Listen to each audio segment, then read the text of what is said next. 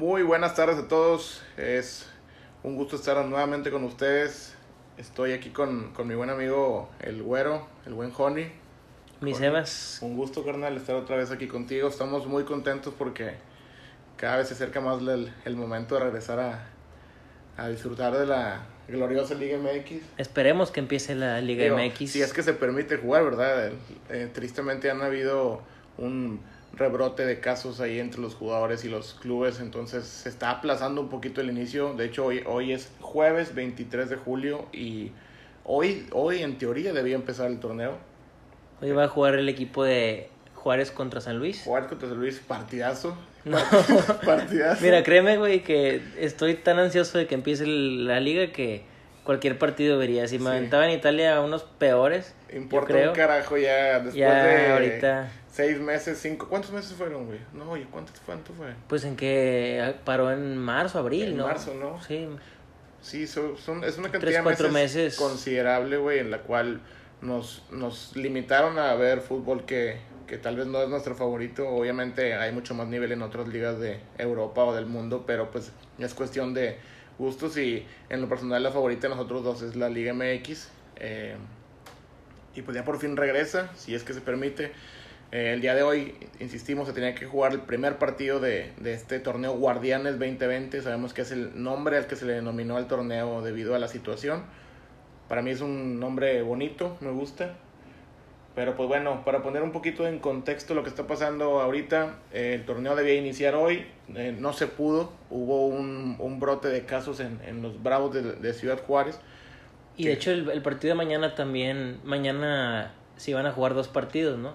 Se iba a jugar el de Tigres Necaxa y el de Mazatlán, Mazatlán contra Puebla y ese fue el que también se cambió También de se día. aplazó. Entonces, de los primeros tres partidos del torneo, dos fueron ya aplazados. Se está ahí definiendo si se va a jugar con sub-20 o a ver qué va a pasar, pero es un hecho que el partido de hoy, jueves, que era el partido inicial, no se va a jugar el día jueves, se va a cambiar al día lunes y en total van a ser tres partidos el día lunes. Hay una idea de que exista una especie de Monday Night Football eh, los lunes, iba a ser el eh, Pachuca América, pero ya se le agregaron dos partidos más. ¿Qué, qué, qué, qué opinas, güey, de que haya tanto fútbol? O sea, la idea es que sea jueves, viernes, sábado, domingo y lunes. ¿Qué, qué, qué, qué te parece esa medida de- por parte de la liga? Fíjate que a mí me gusta mucho porque los lunes, por ejemplo, para mucha gente es un día que puede ser muy aburrido y ya que el lunes digas, oye, hoy hay partido de la Liga MX, es como en el americano, ¿verdad? Que jugaban también lunes y jueves y los lunes, por ejemplo, para mí que me gusta mucho el americano, era de que, bueno, güey, o sea, es lunes, pero mi motivación del día es, ok, Monday night. El lunes es un día muy pesado para sí, todos. para güey, todos. Entonces, para todos. que la gente que le gusta el fútbol que diga, bueno, el lunes ya va a haber juego, pues está, Claro. está muy bien. Ya de por sí eh, estaba el viernes botanero, que el viernes botanero también agradaba a mucha gente, pero mucha gente no, porque pues es viernes de que salen. Entonces yo creo que el lunes es un día muy bueno para, para ver fútbol y pues yo, yo no sabía que, que existía, ¿verdad? Sí, no, y el hecho de poner, o sea, cuatro o cinco días fútbol de los siete días de la semana, fútbol mexicano, me parece una medida adecuada por parte de la liga para que se le dé continuidad al fútbol, porque sabemos que al, al tú al, al cancelar un torneo, eh, prácticamente paras el calendario, tienes que modificarlo para que se pueda jugar el siguiente torneo en, en fecha y no, no afecte tanto ahí las cantidades de las fechas, porque sabemos que hay un, hay un esquema que se hace a principio de año para los torneos, ¿verdad? Entonces yo creo que es una medida para ahí adecuarlo, me parece correcta. Eh, bueno, informando ahí un poquito para la raza que, que no, no se enteró, eh, han habido casos positivos en la gran mayoría de los equipos de la liga.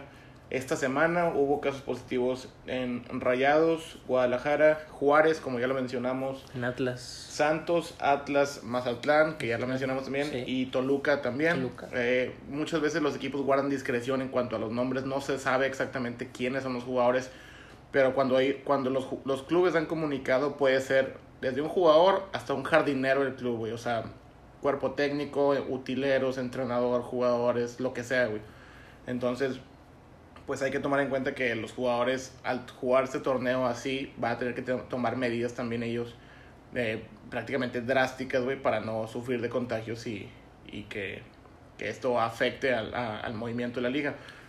Yo creo que de todos modos a lo largo del torneo van a haber ese tipo de casos, ¿no? O sea, no es como que siempre se vayan a estar jugando los partidos. Puede que en, en alguna ocasión se cambien, como se acaban de cambiar el de Juárez, como se cambió el de Mazatlán. Yo creo que a lo largo de la temporada, conforme vaya habiendo casos positivos, se van a seguir, la, seguir alargando y pues va a ser algo con lo que vamos a tener es que lo que lidiar. mencionábamos ahorita antes de empezar a grabar. Eh, comentábamos aquí su servidor y, y, y David que es algo con lo que vamos a tener que vivir este torneo y probablemente todo lo que resta del año, o sea, nos tenemos que acostumbrar a que de repente llega, de que se va, a los viernes a las 8 juega Tigres contra Necaxa y son los viernes a las, es viernes a las 6 y sale positivo uno de Tigres por alguna razón, no, pues se cambia el partido. O sea, hay que estar también ya preparado para ese tipo de cosas. Sabemos que, que, que es parte de, es parte de, tristemente, sí. es parte de. Eh, otra noticia que se dio el día de hoy es eh, Michel González, el entrenador español de los Pumas eh, de, de, la UNAM. Deja de ser. Deja de ser entrenador de Pumas a prácticamente horas de que inicie el torneo para, pues para todos y para Pumas, ¿verdad? Este, una noticia sin duda repentina e inesperada. ¿Qué, qué, qué opinas de, de ¿Tú? Crees, ¿Tú crees que inesperada? Para mí, yo creo que sí se veía venir. No sé Pero si... tan pronto, o sea, tan al inicio del torneo, güey, después de una pretemporada, porque recordad que Pumas participó en el, sí, en sí. el GNP. De hecho, hablando de, de la participación de Pumas en el GNP, a mí no me gustó nada cómo jugó Pumas en el GNP, para nada. Eh, tiene mucho que ver eso con la salida, pero también te pones a pensar, oye, ¿qué tanto le vas a afectar a tu equipo que, como dices, horas del inicio del torneo, eh, despides a tu director técnico o lo que haya pasado? Eh, pues te afecta, te afecta el rendimiento del equipo, de cómo vaya a la empezar, mental- la la, mentalidad. mentalidad, tu sistema de juego va a cambiar totalmente, el que estabas jugando en la GNP, que es como una pretemporada, por así decirlo, entonces pues vas a empezar de cero prácticamente. Yo creo que no, no, fue creo la que- decisión correcta. O sea, Michel, tal, o sea, Michel no es, no es Marcelo Bielsa, pero yo creo que sí le, le podía dar un, a la larga en un buen proyecto, un estilo de juego a Pumas que los podía ayudar.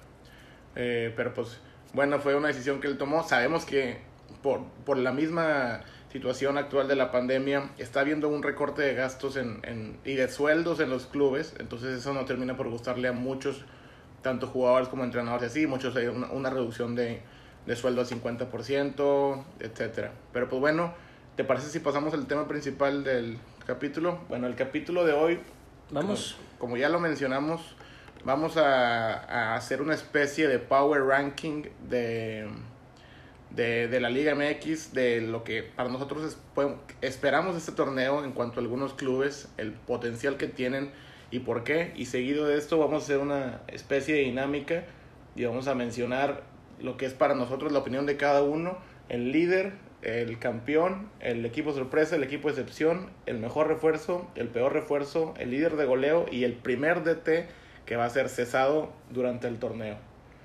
Te cedo la palabra, mi buen güero. Dime, Empecemos. por favor, tus, tu especie de power ranking y, y por qué. mi power ranking, te voy a decir mis primeros cuatro. ¿Ok? ¿Te parece si decimos cuatro y unos tres, cuatro más? Ándale, Va, va, para, va, para ahí, para, que esté un poquito Sí, más sí. abierto. A ver. Bueno, yo creo que mis primeros cuatro, el primer lugar se lo llevaría el Cruz Azul. Cruz Azul, ¿por qué Cruz Azul? Porque, para empezar, no sé si te acuerdas, la temporada pasada Cruz Azul fue uno de los equipos, fue el mejor equipo de la temporada pasada, eh, quedaron en primer lugar hasta donde se acabó, tiene unos grandes jugadores, ganó la Copa GNP, que para muchos molera, para otros no, es una pretemporada, pero que te habló de, de lo bien que juega Cruz Azul, este... Y bueno, no sé qué opinas tú. Yo creo si que, tú- mira, das, das en el clavo este, justamente cuando dices lo de la Copa GNP. O sea, entendemos que es un, un, un torneo que sirve para, pues, para nada, güey, para ni madres. Pero al, al mismo tiempo es una pretemporada. Es una y te habla, te habla de lo que vas, podría ser el equipo, el potencial que tiene y lo que puede es llegar a como ser. una proyección de lo que va a Exacto, los equipos. Exacto. Entonces yo creo que eh, das en el clavo justamente ahí. Te, te tengo que decir que yo estoy de acuerdo contigo en que el primer lugar de, del torneo, en bueno, de, en, mi, en mi power ranking, por así decirlo, tenemos que encontrar una manera de decirlo en español, güey. Suena muy miércoles según decirlo en Como una No, X, nuestro top 4, güey. Ándale, top sí, sí, cuatro, sí. güey. Power Ranking se escucha muy Es NFL, sí, ¿verdad? güey, no mames. Bueno, X. Este, en primer lugar, yo también pienso que va a ser Cruz Azul. Pienso que Robert Dantes y Boldi ya les dio un, un estilo de juego y un, un esquema que todos juegan para eso. Y creo que en- actualmente tienen para mí, al mejor jugador de la liga actualmente, que es Jonathan Rodríguez. El cabecita. El cabecita Rodríguez, sabemos de la capacidad que tiene de que estaba en Santos. Eh, lo curioso aquí es, que yo te voy a decir una cosa, si Cruz Azul se llegara a ir Jonathan Rodríguez, porque sabemos que por ahí podrían llegar algunas ofertas de Europa, porque ya, ya le llamó la atención a clubes de allá y cómo no. Sí. Si se va Jonathan Rodríguez de Cruz Azul, no me importa si el refuerzo es Cristiano Ronaldo, güey. Cruz Azul no va a ser campeón en este torneo. No, para nada.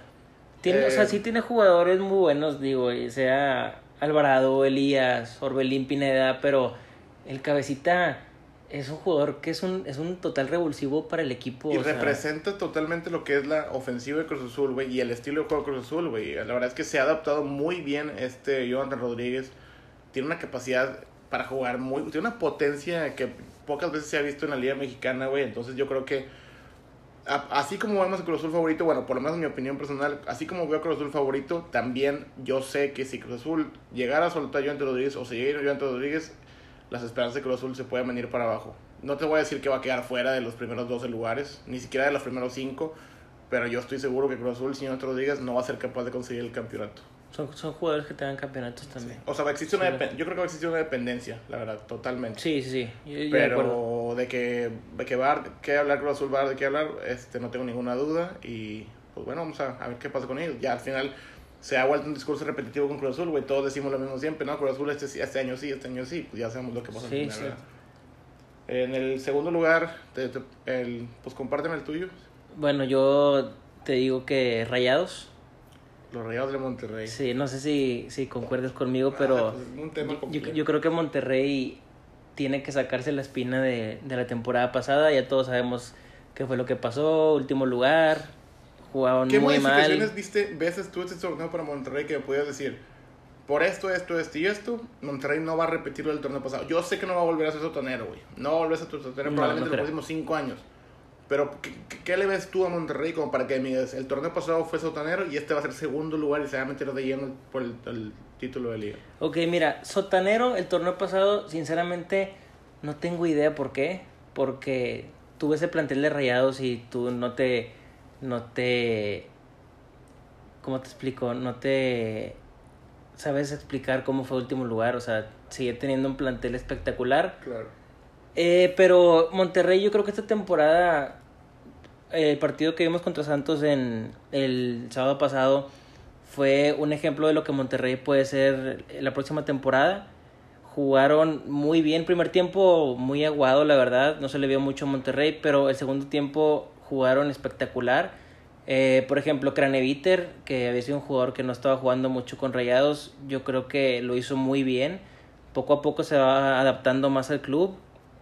Puede, ser, puede ser la temporada de Craneviter. Yo creo que Craneviter Puede sí. Eh, ahí la, la incógnita es con quién juegas, sí, sí, con Celso que también juega espectacular, o juegas con Craneviter, pero digo, yo en mi opinión, incluso yo creo que puedes jugar hasta con, con ambos, ahí en el centro con Charlie Rodríguez, pero también metería la posibilidad de jugar con, con dos delanteros, que es Funes Mori y Jansen, Se que entenderán Funes Mori y Jansen, Fíjate que por, puede que sí, te voy a decir por qué.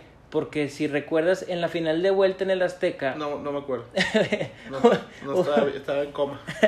hubo un momento, güey, en el que jugaron Jansen y Funes Mori juntos y lo hicieron muy bien, güey. O sea, se botaban los dos a las bandas como dos puntas, pero los dos, los dos agarraban la bola, le daban un poco más de juego, sí tenían un poco más de salida por las bandas, me explico. Entonces, Jansen es un jugadorazo y si juega al lado de Funes Mori creo que lo haría muy bien. Y Pero eso, eso implicaría sentar a Avilés y a Dorlan o, o poner también uno de ellos Yo, yo, con- yo con Avilés no jugaría, de plano. de plano. No. Pero lo están poniendo, ¿no? En pretemporada. Sí, sí, sí, lo están, lo están- lo están poniendo, viene de una lesión, no sé por qué siguen creyendo en que Avilés puede seguir el mismo Avilés de antes, yo en lo personal no creo, no dudo que sea un buen jugador, pero la verdad que para mí desde aquel día inolvidable no es el mismo y no lo será, a menos que se vaya otro equipo, pero en Monterrey Algo ya no lo va a hacer. el, el Exacto. capítulo pasado, que no, Sí, no sí, vuelven sí. a ser lo mismo los jugadores Sí, después de... y, y respondiendo a tu pregunta de que, que creo que, que Monterrey pueda cambiar para no ser el mismo de la temporada pasada, yo creo que es momento de que un jugador tan importante como Maxi Mesa ya empiece a dar el ancho. Si un jugador como Maxi Mesa empieza a ser el Maxi Mesa que fue en Independiente, el Maxi Mesa que incluso jugó en la selección de Argentina, Si Monterrey empieza a ver un Maxi Mesa como ese, Monterrey puede llegar a ser un candidato al título sin duda. Yo por eso lo pongo en mi top 2 porque tiene un equipazo y si se adaptan jugadores como ellos que hasta ahorita no se han adaptado como habíamos esperado, Monterrey puede ser candidato sin duda. ¿Le tienes fe a, Hugo González realmente? O sea... Es un tema del que te voy a hablar más adelante. Ok, bueno, háblame más adelante de eso, nomás te quería preguntar, ¿ves el mismo nivel en la defensa ahora? Yo sé que se incorporó Vegas. Vegas. Pero, ¿ves el mismo nivel ahora de esta defensa actual ya con la incorporación de Vegas y la salida de, de Bangioni y de Barovero? ¿Ves más potencial en esta que en la, que en la defensa de Rayados campeón? Yo creo que sí. Yo creo que sí. Te voy a decir por qué. Porque Monterrey le faltaba ese tercer central que no había tenido últimamente. Monterrey dependía totalmente de Nico y de Montes. Y si el día de mañana se lesionaba uno, tenían que jugar Basanta, que seamos sinceros, no, no ya estaba grande, no daba el kilo, no era el mismo jugador. Entonces yo creo que Vegas, por lo que veo, por lo pronto va a suplir a Bangioni de lateral. No sabemos cómo vaya a jugar, porque sabemos que no es su posición natural. Pero bueno, la ve más fuerte, ¿por qué? Porque si el día de mañana no cuentas con uno de los dos que te digo, de Nico Montes, va a estar Vegas, que lo va a hacer bien y que puede ser titular indiscutible. Yo siempre he dicho, ahorita que mencionabas también, o sea, imagínate que tu problema, imagínate que mañana se levante el turco Mohamed y se levante preocupado y a puta madre, no sé a quién poner en medio, si a Charlie Craneviter o a Craneviter y, y Celso o así. O sea, a lo que voy es, para un entrenador siempre va a ser mucho más fácil batallar en saber a quién poner porque, porque tiene mucho, un exceso de jugadores ahí. ¿A qué voy? O sea, es más fácil para un entrenador este o sea, es mejor complicarse para él viendo a quién voy a acomodar que, ah, no tengo opciones para poner. Es correcto, claro que sí. O sea, lo que tú dices ahorita, pues si no está, si no está Montes o Nico, está Vegas. es correcto. Ahí tiene varias opciones este Monterrey y, la competencia interna es muy, muy, muy importante. Es muy importante. Y, y también yo creo que eso va con, con la pregunta que me hacías tú mismo me lo acabas de decir, Monterrey, ¿por qué va a ser mejor? También te lo digo, porque si no es Celso, es Craneviter, o está Charlie, incluso ya está el mismo Ponchito González, que a mí lo personal se me hace un jugadorazo. Sigue vivo Ponchito. no ha jugado mucho, pero para mí es un excelente jugador. Y sí, eh, Monterrey sin duda va a ser mejor este torneo que el pasado. Okay. Sí, ya, ya si no la hace Ponchito en el campo, lo veremos en algún antro de San Pedro próximamente. en piano. en piano va otra vez. Saludos a Ponchito, donde quiera que estés. Este, bueno, te voy a decir el segundo. El mi segundo lugar mucha gente va a decir, este este güey está loco, es de corazón totalmente. Pues sí, está en lo correcto, pero también tengo mis argumentos para decirlo. Yo creo que la América va a ser el segundo lugar del torneo. Eh, te voy a decir mi punto de vista lo de Monterrey bien breve antes de decirlo de la América. Yo veo a Monterrey que antes que, que, pensar en un segundo lugar o en un título o ponerlo como favorito, como mucha gente lo está poniendo como favorito, pienso que ellos tienen que demostrar a la gente que no van a volver a ser el Monterrey, no del torneo pasado, del pasado y de la uno antes, del que fueron campeones, porque el torneo regular, cuando fueron campeones, fue muy malo también. Este, yo no digo que hayan sido campeones por suerte, pero ese tipo de cosas sabemos que no pasan muchas veces en la vida, entonces, si no demuestran que, que, que, están para los primeros tres lugares, no para pasar en el octavo lugar y de, meterte así de mamada y ser campeón, no, no, no, es para... Monterrey tiene plantel para estar peleando los primeros tres, dos lugares. Sin duda. Entonces, si Monterrey no demuestra desde el principio, la gente se les va a ir encima otra vez, güey. Y yo creo que eso podría afectar mucho a Monterrey. Sabemos que no va a haber gente en el estadio, es lo que se, se tiene ahorita pactado y muchos equipos sí juegan mucho mejor sin presión. Yo estoy seguro que Hugo González se va a desempeñar mejor sin presión eh, que, que, si está toda la gente ahí. Estoy seguro, güey. Tiene razón, eh, puede ser que sí. Este pedo es muy mental, güey. Y pues bueno, vamos a ver. No te estoy diciendo que no a lo de Rayado, simplemente te estoy diciendo que para mí ponerlo de campeón ahorita o de primer o segundo lugar se me hace muy, muy, muy prematuro. Vamos a ver qué, qué dicen los partidos, vamos a ver qué demuestran. Yo pongo al América, eh, yo estoy peleado con Miguel Herrera yo, si viera a Miguel Herrera ahorita en la calle, yo me aventaría un tiro con él. este, no, no, la verdad es que estoy, estoy harto, este, estoy harto de, de, su esquema. Yo siento que a veces la América no juega nada. ¿Por, qué la gente últimamente no quiere el piojo? Es que no es de últimamente, güey. O sea, la verdad es que ¿O por qué no lo quieren? Si les, han dado, les ha dado tanto. A nada. Es que no, no, no, nos ha dado tanto, güey. Esa es una discusión que yo tengo mucho. O sea, yo sé que la América está peleando siempre lo que es semifinales, finales y cosas así. Obviamente, pues es bonito para estar, para, para perder una final tienes que estar ahí, güey. Sí, y obviamente siempre va a ser mejor. Siempre va a ser mejor trabajar llegando a la final o fracasar llegando a la final que fracasar quedándote fuera de liguilla como el otro equipo que es supuestamente el segundo más grande o el otro más grande que es Chivas, que tiene una seguidilla de liguilla sin entrar. Entonces, pero la gente no dice eso, la gente dice más lo del América. Este, entonces, yo, yo creo que lo de, lo de Herrera va, más allá de, de, un, de algo personal con él. Simplemente yo no le veo un estilo de juego al América. La verdad es que si perdiéramos cinco finales seguidas, güey, pero jugando algo, güey, con un estilo de juego, güey, una esencia, yo diría, bueno, pues lo entiendo, al final de fútbol, pero América no juega nada, güey, ese es el problema. Eh, nos metieron ocho goles en dos partidos en la Copa GNP, yo entiendo que es un torneo que no sirve para nada.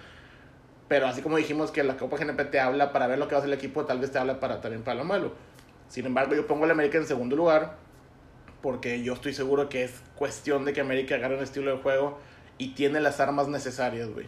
Pero ¿tú crees que ese estilo de juego lo hagan con Miguel Herrera o, o tú crees que tiene que salir Miguel Herrera? Yo creo que tiene que salir Miguel Herrera eventualmente, pero eh, como quiera yo sigo, sigo pensando que, que Herrera tiene la capacidad suficiente para este torneo, por lo menos este torneo, darnos un, un fútbol eh, entre mediano y bueno que nos dé la la, el lugar, los primeros tres lugares. Yo creo que América es el segundo lugar, porque América sigue teniendo un equipazo, güey.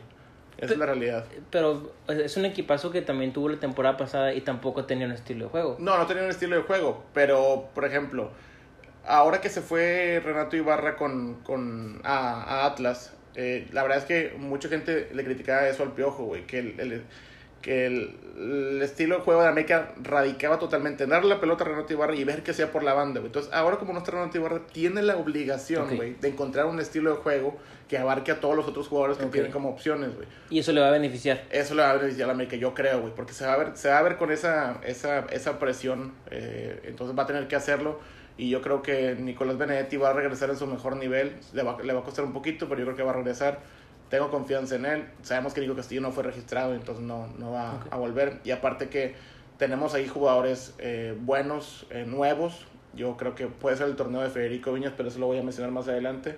Entonces vamos a ver. La realidad es que es un poquito más de corazón que de, que de realidad, pero no, no veo a un, a un Monterrey o a un Tigres o a un León muy superiores al América. Eso es lo que voy. O sea, tristemente te digo que América va a segundo lugar, no porque América vaya a ganarse el segundo lugar, sino porque los demás otros equipos sin incluir a Cruz Azul, no lo veo, no lo veo muy por encima de América. Entonces yo creo que América por eso podría ser segundo lugar.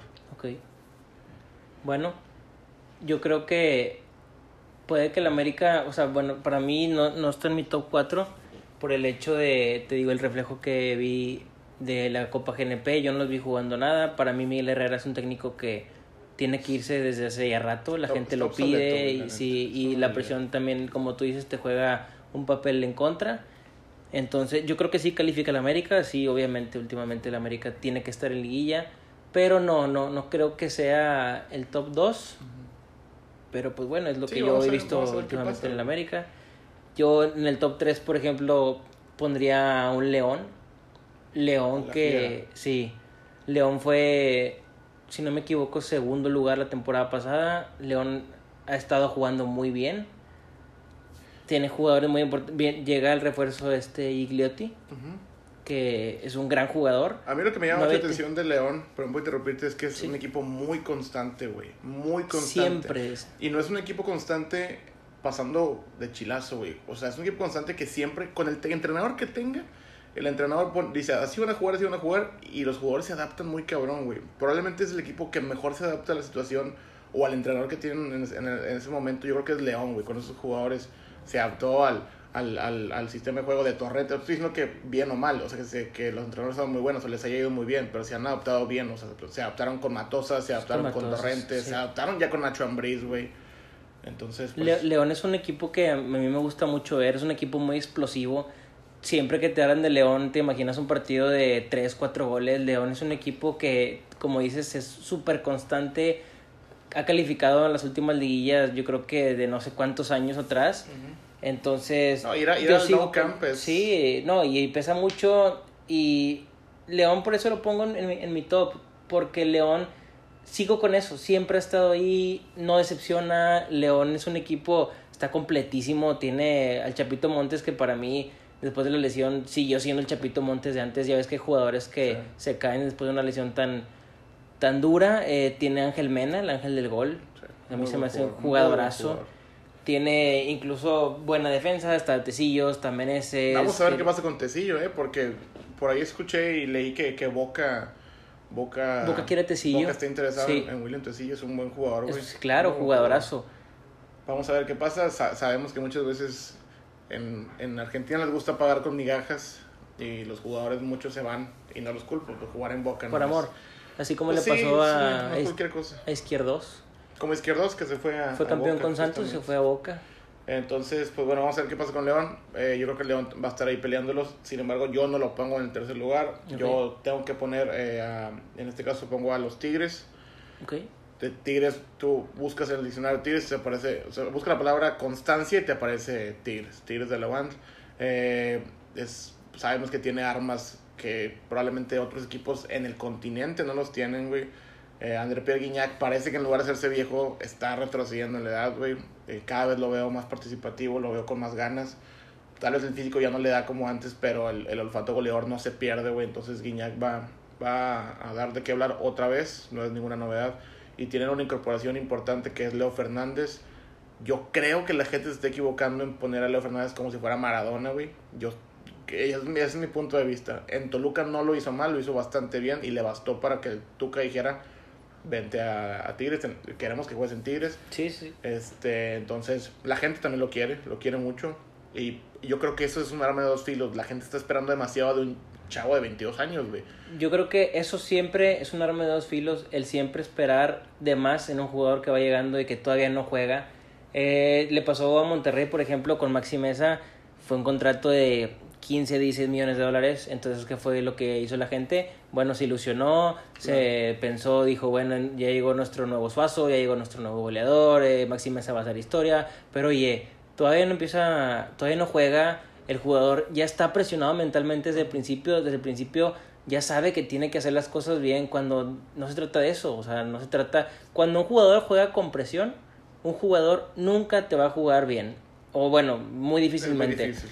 Yo creo que muchos de los jugadores de los que hay veces, de los que menos esperas, son los que más brillan. ¿Por qué? Porque jugaron sin presión, nadie esperaba nada de ellos y jugaron como lo saben hacer y lo hicieron bien. Entonces, yo creo que sería un error por la parte de la afición de Tigres el esperar mucho de un jugador, como tú dices, de 22 años y que piensen que luego, luego va a dar. Yo creo que primero tienen que darle paciencia porque también empiezas a reventarlo desde el principio y no te va a dar, Sí, menos te y va a la dar. realidad es que, digo, hay una posibilidad, porque al final esto es fútbol y puede pasar, güey, que este torneo no le vaya tan bien o no le vaya bien, pero, pues, cabrón, si no te funciona este torneo, te funciona el que sigue, o sea, Exacto, o sea, por algo, por algo lo contrataste, por algo viste en él que te lo tiene que dar en algún momento, entonces si se desesperan y empiezan a reventarlo y ese tipo de cosas, vas a sacarle jugar sus casillas. Yo creo que la no- ventaja en este caso, ahorita que lo comparabas con lo de Maxi Mesa, digo, pues en el caso de Maxi Mesa no había jugado en México. Yo creo que ahora un- una ventaja de Leo Fernández es Sí, que ya claro. jugó en México, ya estuvo probado en Toluca y lo hizo bastante bien. Pero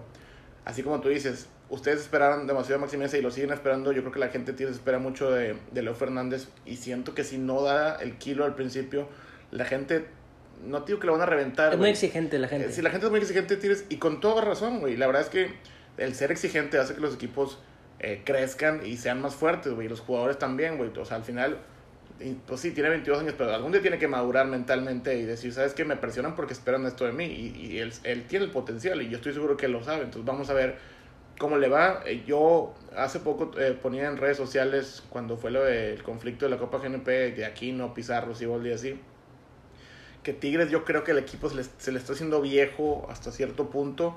Eh, por ahí tiene algunos jugadores que, que ahí medio levantan la mano, pero sabemos que el Tuca no es un técnico que dé muchas oportunidades a jóvenes mexicanos o canteranos.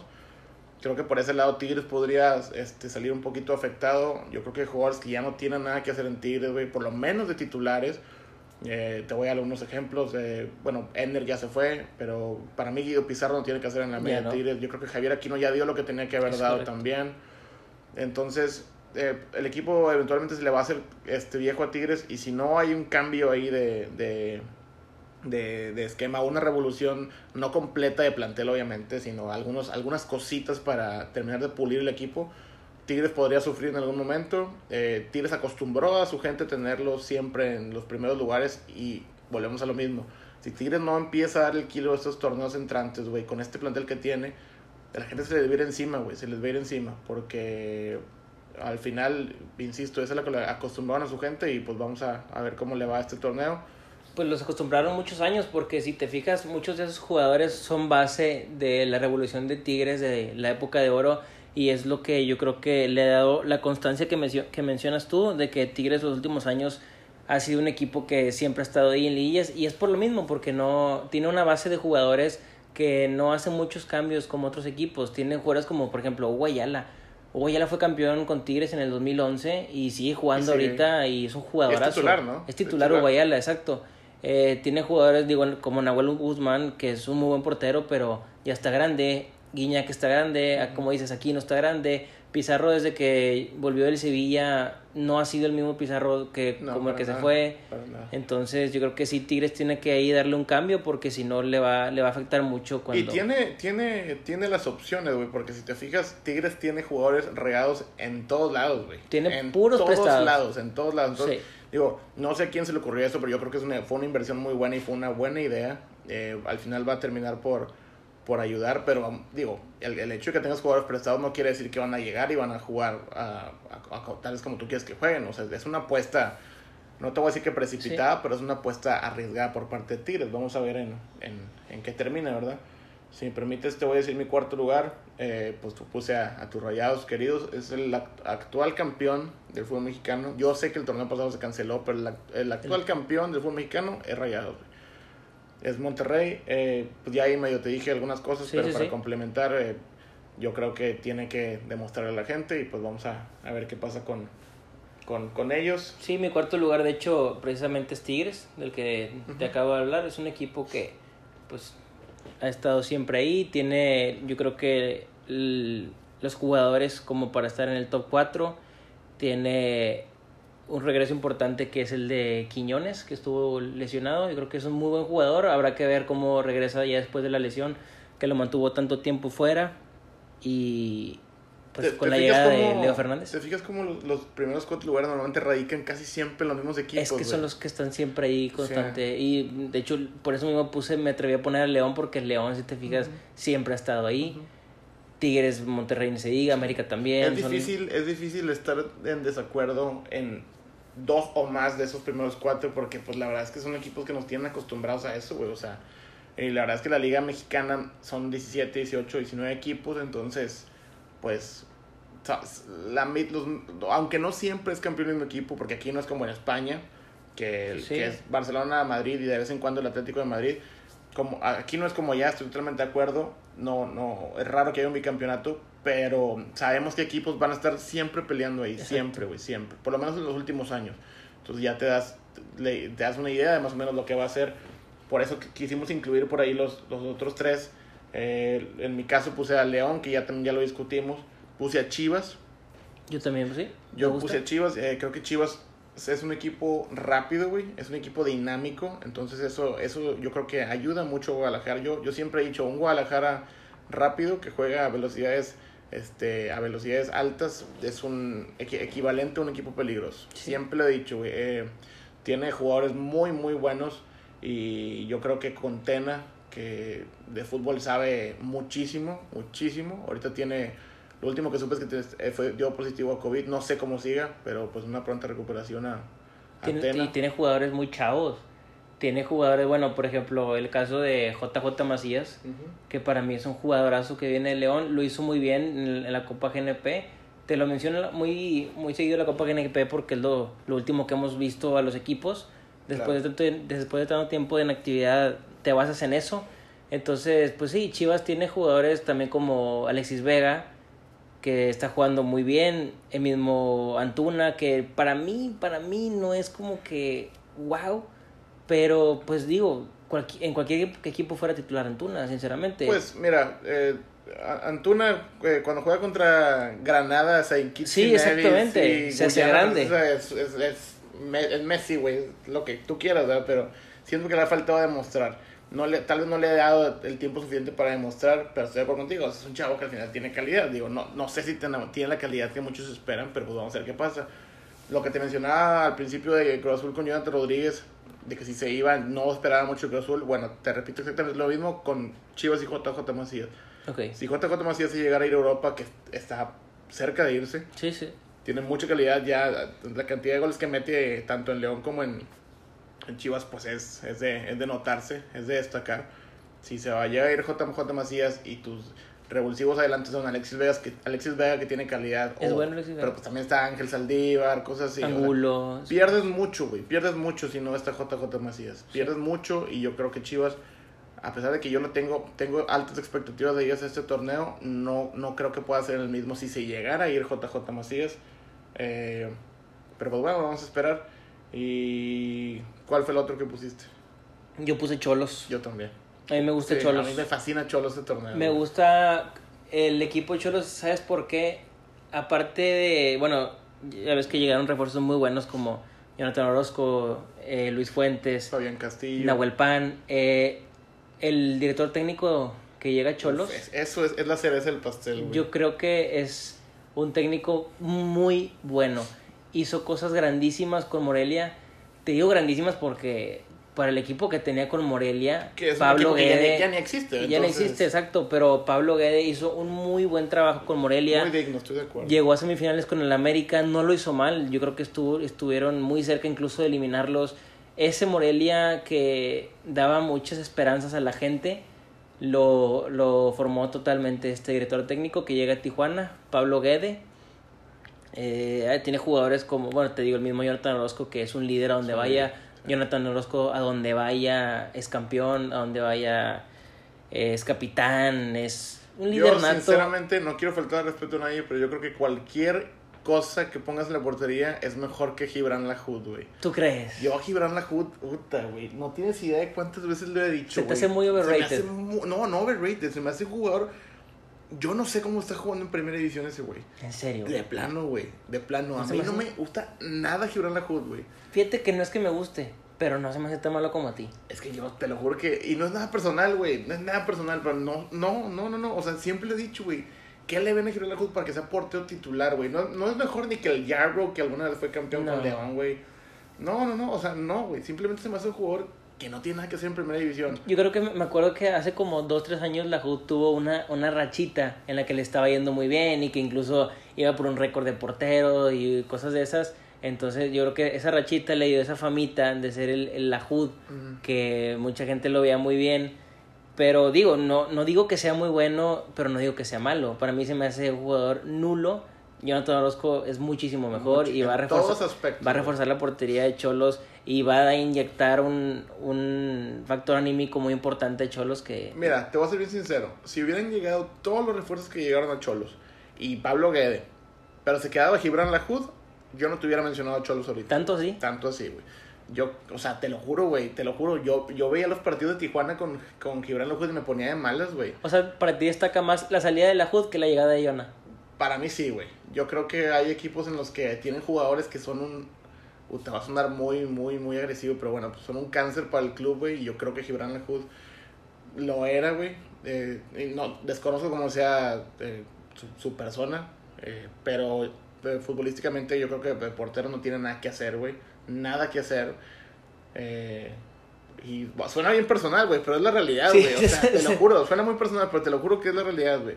Hay jugadores que me cagan, güey. Por ejemplo, Nahuel Guzmán me caga, güey. Lo odio, pero reconozco su capacidad De para que es un animal para sí, ser sí. portero, güey. Entonces, mi- no, no es el caso con la HUD, pero yo creo que con la- que la HUD, eh, perdón, Cholos gana mucho si se va a la HUD. Eh, lo mismo que tú dijiste ahorita de Pablito Guede, es un entrenador confiable. No sé cómo estuvo ahí la, la negociación, porque yo, yo tenía entendido que Bucetich llegaba a Cholos, pero si Pablo Guede le ganó la carrera a Bucetich, es por algo, güey. Sí. O sea, si la gente de, de Grupo Caliente vio algo en, en, en Pablito Guede para dirigir a los Cholos de Tijuana, pues Sobre Bucetich. sobre Bucetich es porque algo trae. Le traen a las, las joyitas, a las piezas clave de, de Querétaro y lo, lo fortifican con otros jugadores que ya estaban y de otros clubes. Yo creo que Cholos va a dar de qué hablar. Eh, digo, Nahuel Pan no es Ruth Van Nistelrooy, ¿verdad? Pero... Fíjate que Nahuelpan no, no, lo, no lo ha estado haciendo mal, ¿eh? No, por eso te digo, o sea, no, no, es un, es, no es un crack de nivel mundial, pero es más que suficiente para sobresalir, sobresalir en la Liga Mexicana. Sí, y, y también se reforzaron con jugadores importantes de Querétaro. eh, tipo Camilo, Camilo Este, Zambeso. Jimmy Gómez. Jimmy bueno, Gómez, sí. Camilo Zambeso no estoy seguro si se va a quedar. Ah, yo por ahí leí que, que tenía una, una, una petición de irse, eh, pero llegó el mismo Jimmy Gómez, el chavito, Sí, llegó sí, Marcel, sí. Marcel, Marcel- Ruiz, está Ruiz. Edwin Cardona también está por ahí, Fabián Castillo acaba de llegar hace poquito. Entonces, Cholos va de qué hablar. eh, ahorita lo vamos a mencionar un poquito más adelante. Eh, bueno, ya, pues, ¿te parece si pasamos a la, a la Sí, pequeña dinámica que tenemos? Ok.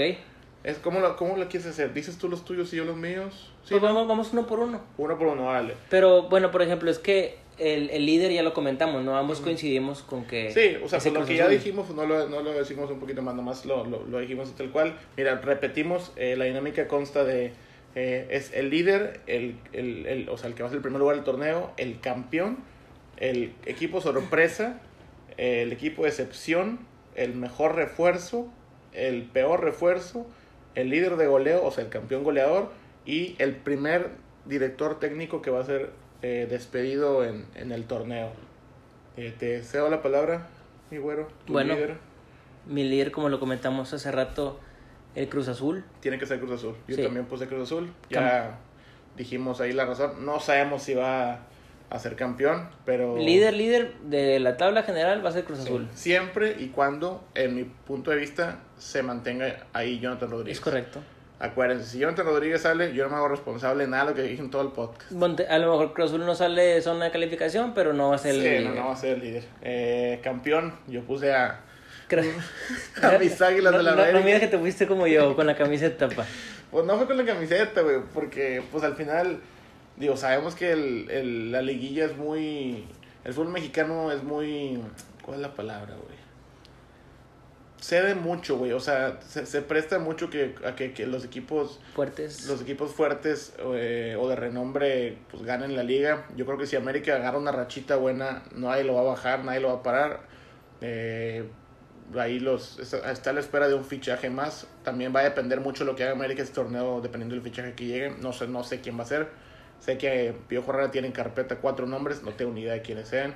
A ver si no nos sorprenden con un fiasco como los que nos han traído alguna vez. Pero bueno, yo puse campeón América. Confío, confío en los jugadores más que en el Piojo Herrera. Confío en los jugadores líderes del América.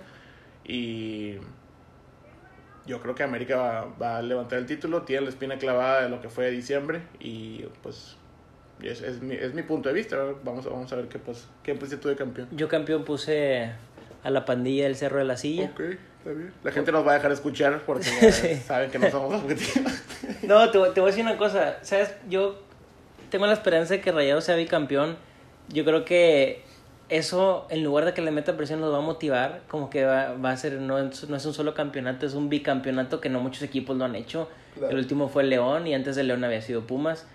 Monterrey me da confianza porque sé que Mohamed lo va a hacer mejor. Sé que Mohamed no va a ser el mismo que fue la temporada pasada ni la antepasada.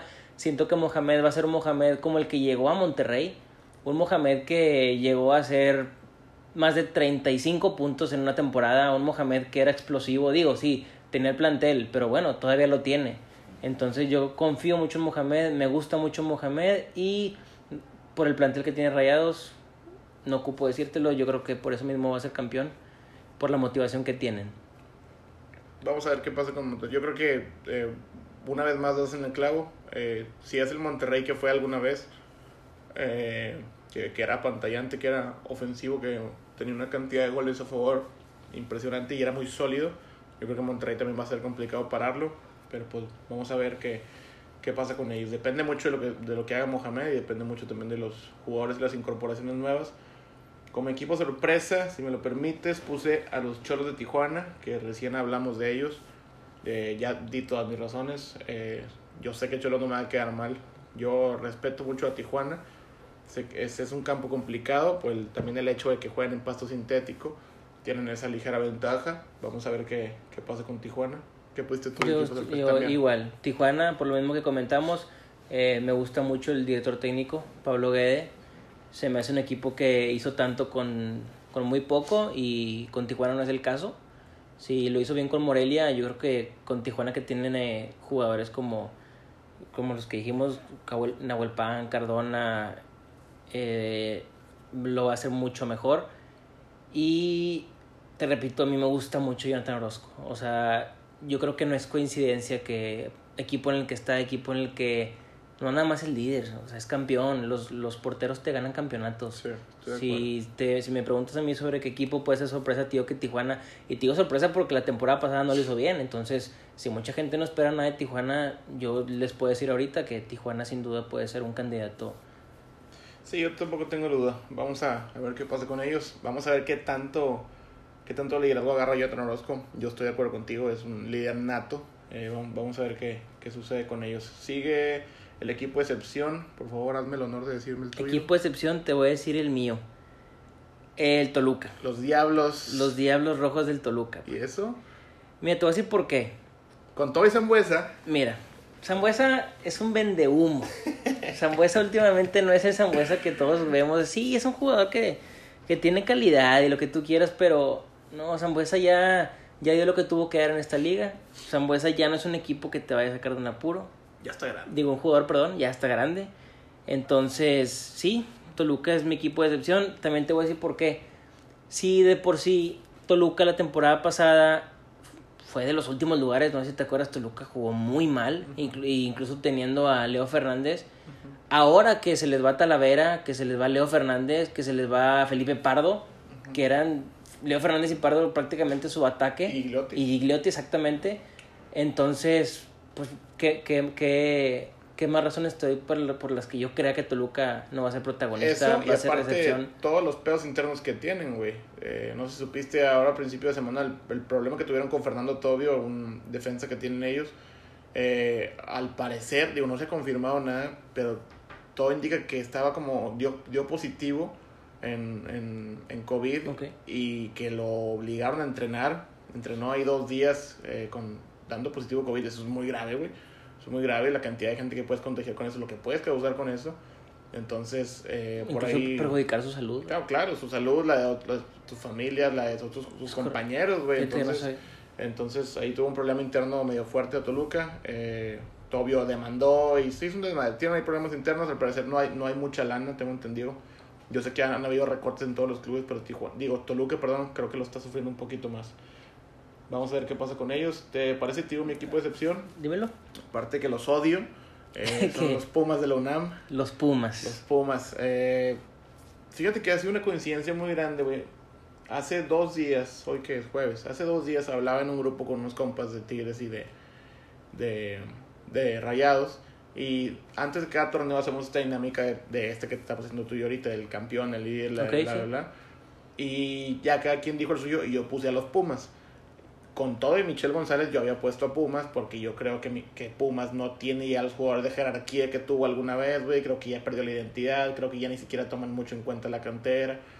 Son muchos factores por los cuales yo Pumas ya no lo veo como un equipo eh, Protagonista. ni protagonista ni competitivo y mucho menos grande.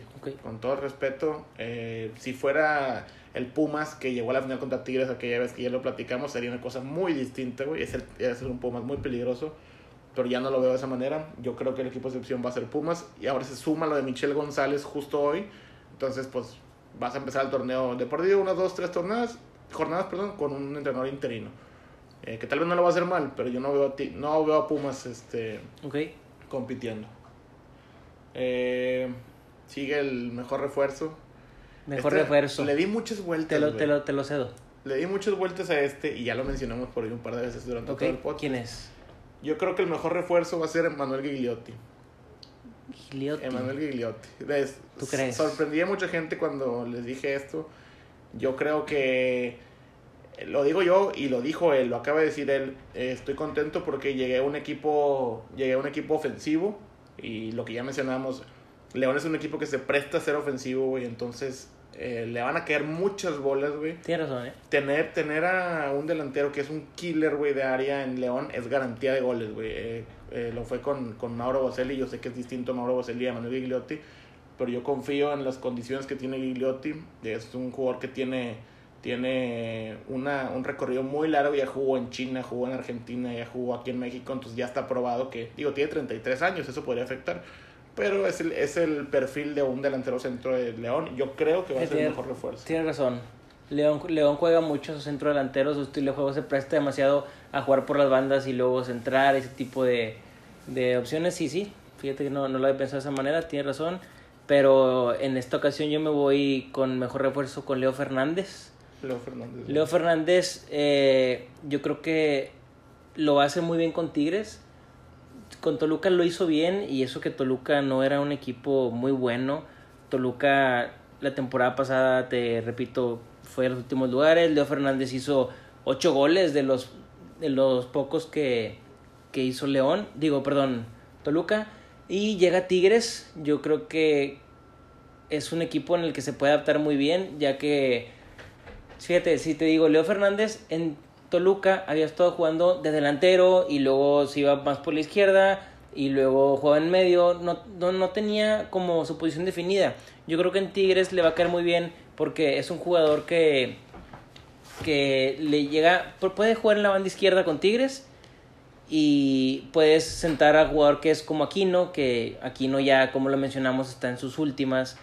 Entonces, ese, ese tridente que pueden tener de Leo Fernández, Edu Vargas y Iñak puede ser espectacular. Leo Fernández le va a caer muy bien a Tigres y pues por eso es que yo lo pongo en mi en mi mejor refuerzo.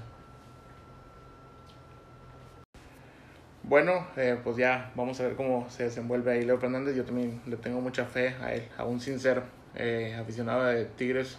Confío en que lo va a hacer bien. Eh, es un chavo con mucha capacidad. pasamos ahora al, al, rubro del peor refuerzo del torneo. ¿Quieres comenzar tú? Ok, bueno. Para mí el peor refuerzo, y me va a doler decirlo, pero lamentablemente yo creo que puede ser Hugo González. Ojo aquí. Digo Hugo González no porque diga que es un mal portero, para nada. Hugo González lo hizo bien en América, Hugo González lo hizo bien en Necaxa. No sé por qué en Rayado no lo ha hecho bien. Yo creo que tocó, que perdón, quedó tocado después de aquella final de, de Tigres tocado también porque la gente se le, se le echó encima, la gente le echó mucha culpa. Entonces vuelve a Monterrey donde pues la gente no lo quiere. Y tú sabes que si un jugador juega con presión de la gente no lo va a hacer igual, te digo no porque sea malo, repito, para mí Hugo González se me hace muy buen portero, solamente que digo que para mí lo correcto no fue que regresara a Monterrey, y no creo que vaya a recuperar su nivel en Monterrey. Le vieron de verdad oportunidad al Mochis. El Mochis yo creo que está en, un, en una edad en la que puede le puedes empezar a dar continuidad, puedes empezar a, a darte cuenta si está hecho para un equipo como Monterrey o no. Se le han dado pocas veces, lo ha hecho muy bien la vez que le han dado oportunidad, la verdad, excelente no te puedo decir si es buen portero o no, porque realmente ha jugado muy poco en Monterrey, pero yo creo que con la salida de Barovero era el momento perfecto para que le pudieran dar la oportunidad y te traes a Hugo González. Entonces, para mí, por esa razón, es el peor refuerzo, porque no creo que lo vaya a hacer bien con Monterrey. Si ya te fuiste mal, no creo que. que tiene mucha presión. Digo, si, si bien no va a haber gente en el estadio, yo creo que ya o sea, desde que se anunció que, que regresaba a Rayados, la gente se le fue encima completamente. Hay gente que nunca le va a perdonar lo que pasó en la, en la final. Exacto. Entonces yo creo que por ese lado pues tiene razón. Digo, vamos a ver cómo, cómo, vamos a ver cómo se hace el balance ahí de lo que es eh, campeón Monterrey con peor refuerzo Hugo González, que es el portero, que es una pieza clara. Vamos a ver, este, digo, como tú lo dices, ahí está, ahí está el Mochis Carnas por si cualquier cosa, ¿verdad? Sí. pues tampoco es nuevo ya en, en el fútbol mexicano y no es nuevo en, en Rayados. Eh, vamos a ver cómo le va. Eh, ¿El tuyo, mi estimado? El, el mío, eh, pues tiene que ser un viejo conocido, el Renato Ibarra, el ecuatoriano. Como peor refuerzo, ¿tú Como crees? Peor refuerzo, sí, no tengo ninguna duda de qué qué? hacer.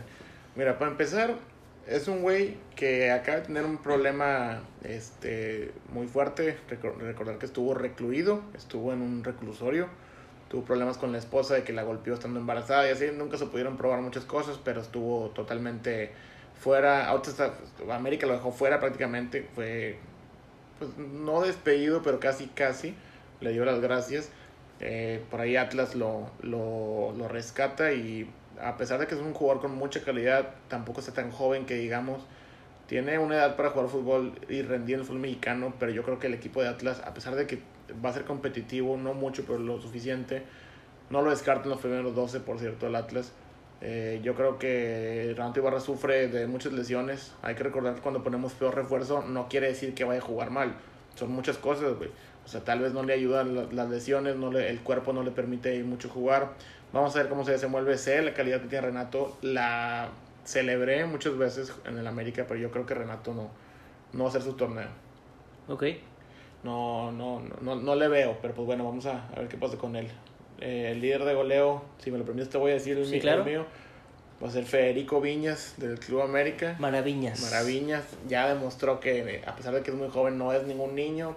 Tiene el, el cuerpo de un roble, el cabrón es muy fuerte físicamente, tiene mucha calidad, tiene pegada izquierda, tiene pegada de derecha, tiene buen cabezazo, menos en la final contra Rayados, puta madre. Este, pero yo confío mucho en él. Vamos a ver cómo América se, se pone ahí de acuerdo para darle, darle bocha. Entonces, pues vamos a ver qué pasa con Viñas, pero yo, yo no tengo duda de que va a ser un buen torneo para él. Ok. Para mí yo creo que el líder de goleo puede ser eh, la joyita JJ Macías. Eh, ¿Por qué? Porque el León lo hizo muy bien. El León jugaba prácticamente de 9. Metió muchos goles con León. Llegó a Chivas y pues no que lo hiciera mal, pero eh, si no me equivoco hizo cuatro goles en la temporada pasada con Chivas. La verdad que Chivas tampoco era un equipazo. pero te repito, lo que yo vi en la, en la Copa G, GNP lo hizo muy bien Macías. Eh, Chivas es un equipo que últimamente juega mucho a su 9. ¿A qué me refiero? A que, por ejemplo, cuando estaba Pulido en Chivas llegó a ser, a ser líder de goleo. ¿Y por qué? Porque Chivas es un equipo que así juega.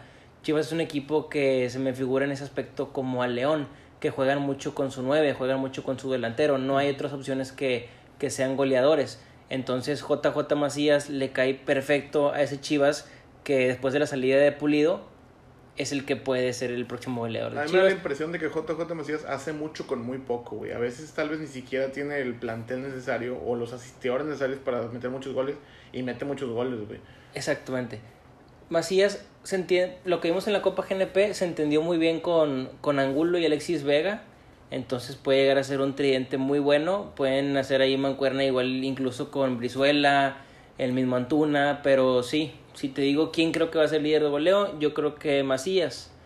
Por lo mismo que te mencionaba, que es un equipo que juega con, con su 9 y a veces Pulido llegó a ser líder de goleo. Siempre y cuando no se vaya Macías, ¿verdad? También es recordar que ahí... A ver si no se lo lleva en Europa. Este, recordar, si se lleva a Macías y Jonathan Rodríguez, este capítulo se va al carajo. Nada, no, vamos a ver qué, qué, pasa con ellos, pero sin duda si se quedan en sus respectivos clubes les va a ir muy bien. Eh, son jugadores con mucha capacidad y mucha calidad. Y pues el último rubro para cerrar es el DT, el director técnico cesado, el primero que se va a ir. Yo creo que en promedio se, se van. ¿Cuántos te gusta que se vayan por torneo? ¿Unos 5? Unos 5, 6. Sí. Más o menos. Sin duda. Este, yo creo que eh, no, va, va, a, pues va, va, a volver a pasar ese torneo. Eh, yo, yo creo que sé que es, es más complicado que se vayan entrenadores despedidos porque ahora clasifican prácticamente 12. Eh, entonces, pues muchos equipos, si, si, tu, si tu equipo eh, va mal, pero va en lugar 14, pero está a 4 puntos del lugar 12, y dices, bueno, le doy seguimiento a mi entrenador, busco que, que se acerque a los 12 o se mete en 12 y ya es otra historia, ¿verdad? Sí, sí. Eso puede beneficiar mucho a los entrenadores. Ya tienes razón, no hay persona Sí, es, yo, yo, fíjate que recién, recién lo pienso, yo creo que eso podría hacer benéfico para muchos. Mi primer entrenador para mí es, eh, la verdad es que me fui por la fácil, puse a Alex Diego Alex Diego es entrenador de los Gallos Blancos de Querétaro, que no te, voy a, no te voy a decir que va a ser culpa totalmente él. La realidad es que Querétaro lo desarmaron, güey. Hubo muchos, muchos rumores de que Querétaro desaparecía o se vendía la franquicia o que iba a ser competencia en Atlante. Muchas, muchas cosas. Desarman el equipo, se va a Bucetich. Alex Diego es un joven de 34 años, güey. Viene a dirigir en los Alebrijes de Oaxaca en, en el ascenso, que ya no es el ascenso. Entonces, eh, digo, yo creo que tiene potencial, tiene eh, ahí la capacidad, pero está muy verde, güey. Eso podría afectarle a Alex Diego. A veces los, entrenadores jóvenes en México a veces no rinden lo necesario, eh, aunque, aunque sean buenos. Digo, tal vez en 10 años es, es un muy buen entrenador, pero ahorita yo creo que con este Querétaro no le va a ir bien. No, tiene razón. Aparte de ser joven, le das a un Querétaro que está desarmado totalmente. no, le, no le, das armas, no, te puede, no funciona. Sí, puede que sí sea. Pura lógica. Sí, de hecho, bueno, yo me fui con algo parecido a lo que tú dices. Eh, para mí el primer técnico que va que va a salir de su equipo va a ser el Chepo de la Torre. El Chepito. No, no digo que el Chepo sea malo, para nada. El Chepo ha sido director técnico de la selección mexicana. Para mí es un, un muy buen técnico, fue campeón con Toluca incluso.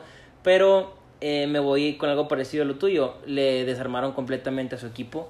Si bien lo, lo dije hace rato que Toluca iba a ser la excepción, lo sostengo. Toluca la temporada pasada no lo hizo bien, teniendo jugadores de nombre.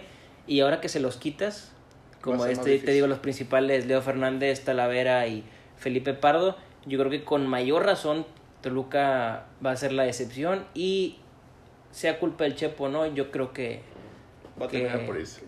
Toluca ya sabemos que hace tiempo que no es el mismo equipo de antes, pero la presión que tienen sigue siendo muy alta eh, digo, no es el Toluca de Cardoso, de Sánchez, pero siguen teniendo una presión muy, muy alta y la gente no aguanta mucho. La gente de Toluca es brava, güey. Sí, Es brava, está muy metida con el club y si no dan resultados, se, ponen, se pone ahí caliente la cosa y pues vamos a ver qué pasa. Eh, pues bueno, eh, hemos terminado ya los temas. Eh, queremos agradecerles nuevamente por estar al pendiente del, del podcast. Nos han dado, han dado seguimiento y siguen participando en nuestras redes sociales lo cual para nosotros es muy importante. Estamos muy emocionados con este próximo torneo de Guardianes 2020, si es que se llega a jugar la chingada, porque no mames, güey, cómo siguen saliendo casos. Pero bueno, sabemos que no es lo más importante el fútbol, pero de una forma quizás hasta egoísta lo, lo reconozco. Yo pues ya necesito el fútbol mexicano, eh, me gusta mucho y me encantaría que si no se ponen vidas en riesgo, pues que se juegue y a disfrutarlo. Sí, ya, ya, ya somos dos que pensamos lo mismo y yo creo que se puede hacer. Digo, en Europa lo están haciendo a puerta cerrada.